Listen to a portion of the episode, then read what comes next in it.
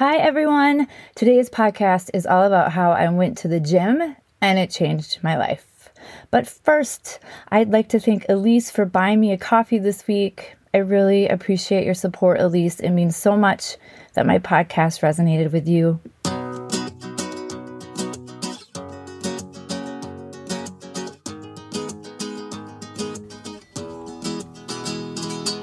Welcome to Heal and Grow with Nickie. I'm your host, Nickie Kromminga Hill.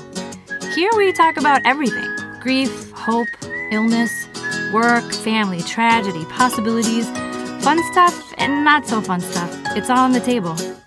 Let's take a look at our lives and work to heal and grow together. I'm so glad you're here. So, right after Paul and I were married, we joined a gym for like two months, three months. It was some, it was very short. We were doing some type of 90 day challenge and we didn't have to work out at that gym, but we did have to belong in order to do this 90 day challenge. And we walk in and there's this wall and painted on it, it says, have faith, take action. Have faith, take action. I thought it was pretty weird, actually. I thought, are we in some type of like religious gym? Is this a Christian gym? I don't even really know what that would mean. But I thought that maybe we were in some type of just different gym, which was fine, but I just wanted to know if that we belonged to a different type of gym. At any rate, that has nothing to do with the story, really, other than the fact that I was like, what's going on? And in the immediate days, I couldn't I couldn't really stop thinking about it. Have faith, take action. And when I say faith, I don't necessarily mean a Christian or a religious faith. What I mean when I say it is um, confidence in someone or something. So have faith and take action. It was kind of blowing my mind because I realized that throughout my life, I had never done both of these things at the same time. I had only done one or the other. So I'm going to use my theater life to illustrate how this has been working, or actually hasn't been working in my life. So I would have faith. Um, I'm going to get this job. I will visualize myself on stage, what it feels like to be on stage under the lights in the costume, singing the songs, doing all the dances. I would just sit there and do nothing but imagine my success. Or I would just take action. So I would learn new music or learn monologues. But my self talk was horrible. I would say things like, I'm never going to get this role, and so and so is much more talented than me. Why am I even doing this? And I have a silly story to share with you that sort of illustrates my point and kind of doesn't illustrate my point, but I also feel like this is the time to share this story with you. I've shared it to many friends, um, but now I'm going to share it with the world.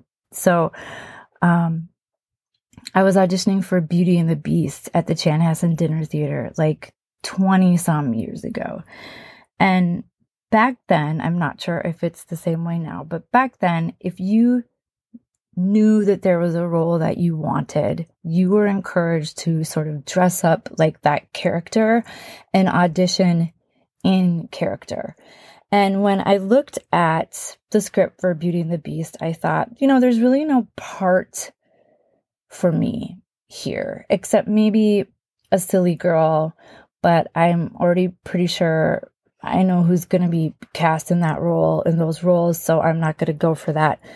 So I decided to dress up like an enchanted object, you know, the ones that come to life during the song Be Our Guest. And I had some time and energy to put into this, but not a lot. So I couldn't do anything very ornate. So I decided to um, make myself a stove costume out of a big box that I had and I wrapped this box in white butcher paper. And on the top of the box, I put the burners. So I drew like a black burner as if it was as if that burner was off and then i drew a red burner as if that burner was on and on the red burner i taped a saucepan and i also taped a timer and on the front of the box i took my actual handle from my real oven and I taped it on there. And I took the knobs off of my real oven and taped them on the front of the box. And then I put a picture like of a clip art cooked chicken on the front of it to make it look like I was cooking a chicken. And I decided to sing the song I Can Cook Too. Um, I can't remember what it's from. Maybe like um, on the town or something like that, but it goes, I could cook too on top of the rest. My seafood's the best in town. So I thought, oh, this will be a great song to sing because it's like from the point of view of the oven.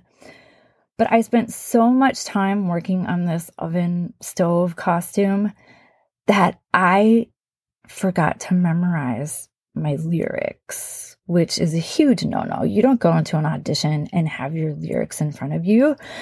But I decided to cheat a little bit and I wrote the lyrics on a recipe card. And then on the back of the card, it said chicken recipes so that the people that were watching me audition would know, oh, that's a chicken recipe. Well, obviously, I was reading my lyrics. Well, I got so nervous because I was so unprepared for the actual audition that I messed the entire thing up. Um, it wasn't cute. It wasn't adorable. It was a hot, hot mess. And I did not book that gig. I did not book that gig.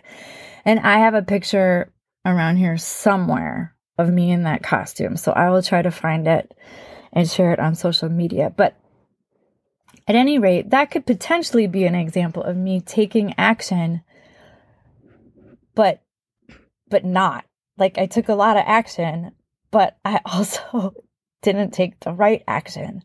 I could have just, you know, shown up as myself and sung a song and had a much better chance at landing that gig.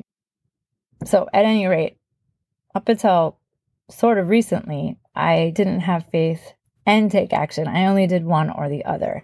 And once I put two and two together, or rather, once I remembered to put two and two together, it felt like, and it feels like, I'm sort of unstoppable. And the ways that that has shown up in my theater life are the dinner theater was doing a remount of Sister Act. When I saw it the first time, I was like, oh my gosh, I want to be in this show. I had heard that almost the entire original cast was coming back except for a couple of people. And so I sent an email to the design team, which is not something that I've ever done before. And I just said, I'm very interested in doing this show. If you have a spot for me, I'm happy to come in and audition for you. Let me know what you need. And they ended up just casting me. I didn't have to audition. Another example is I was auditioning for Mamma Mia at the dinner theater and a role that I've always wanted is the role of Rosie. She's the one that sings Take a Chance on Me. And I knew that I was not going to land that job just because there were there was at least one other person that I knew that would be perfect for it. But I did my due diligence and I did my homework and I walked in and I nailed my Mamma Mia audition and I ended up getting the understudy for Rosie, which I was really, really happy about. And it's because I had faith and I took action.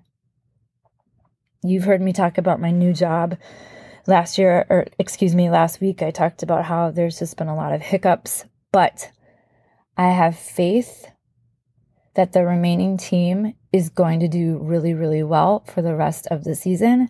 And I'm also taking action. I'm not just having faith, I'm taking action. I'm making sure that my work is done. When I'm unclear as to whether other people have their work done or not, I just ask them. I'm being tactfully direct. And now, with reinventing myself as a speaker, podcast, and author, I do a ton of visualization because I think that it's helpful. I I have a lot of faith in myself, but I can't be quiet about that faith. I have to take action with that faith. I have to tell the world, this is what I do for a living. I am a speaker. I am a podcaster. I am an author and I have to market myself as such. And I can't just hide like I'm really good at. I can't just hide and hope that the work's going to come to me. The work's not going to come to me if people don't know who I am. And so I'm trying really, really hard to get myself out there by having faith and taking action, doing both at the same time. And so now I want to ask you are you doing both or are you doing one or the other? No shame in whatever your answer is, right? What it is is what it is. It is what it is. I don't remember what that saying is. I think it's it is what it is. But after taking stock, if you realize, oh, wait a second, I'm only having faith, or I'm only taking action, or perhaps then I'm wondering how you might be able to reframe that so that you can do both. And if you need an accountability partner, I volunteer as tributes. Uh, send me an email at heal and grow with Nickie podcast at gmail.com and I will help you out best as I can. How are you able to help out the people around you who maybe aren't having any faith at all? What that sounds like to me is people doing a lot of complaining about how things are unfair or they're getting the short end of the stick or they're talking down about other people. That's what um, not having faith sounds like to me. That's what I'm listening for. Um, and not taking action is actually pretty easy to see or to hear because, you know, they're just not taking action. So, how can you help other people in your life by having faith and taking action? It's just a great thing to think about this week. As you go throughout your week, just maybe do a little reflecting on what's working and what's not working. And could the saying, have faith, take action, be helpful to you at all? Something to think about. If you know someone who needs a speaker for their ladies' night or their book club or their church or their women in business seminar, please reach out to me. I would love, love, love to help you and help them out. If you know someone that's looking for an easy, quick read and who might need some help processing grief, might I offer up my book, Things I'm Thinking About A Daughter's Thoughts on the Loss of Her Mom? It's linked in the show notes. I'll also link in the show notes my new winter support group. It just started a few days ago. You are welcome to join at any time. It's just for those of us who need a little bit of extra support throughout the winter months because we are feeling challenged by the lack of light. Um, we're feeling challenged by our seasonal affective disorder or our winter depression. I'll link that in the show notes as well, but you can find that at Heal and Grow with Nickie Winter Support Group.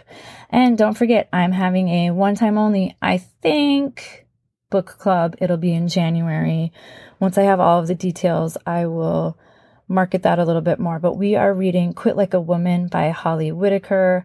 You do not need to be sober. You do not need to be trying to get sober. Maybe you're just curious about what alcohol does to our bodies and minds. I'd love to have you in that January book club that I will know more about very, very soon. I hope you're having a great week. And as always, thank you so much for healing and growing with me. Mwah.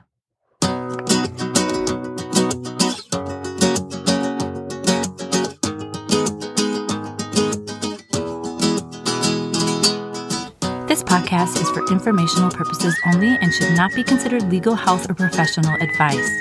I am not responsible for any losses, damages, or liabilities that may arise from the use of this podcast.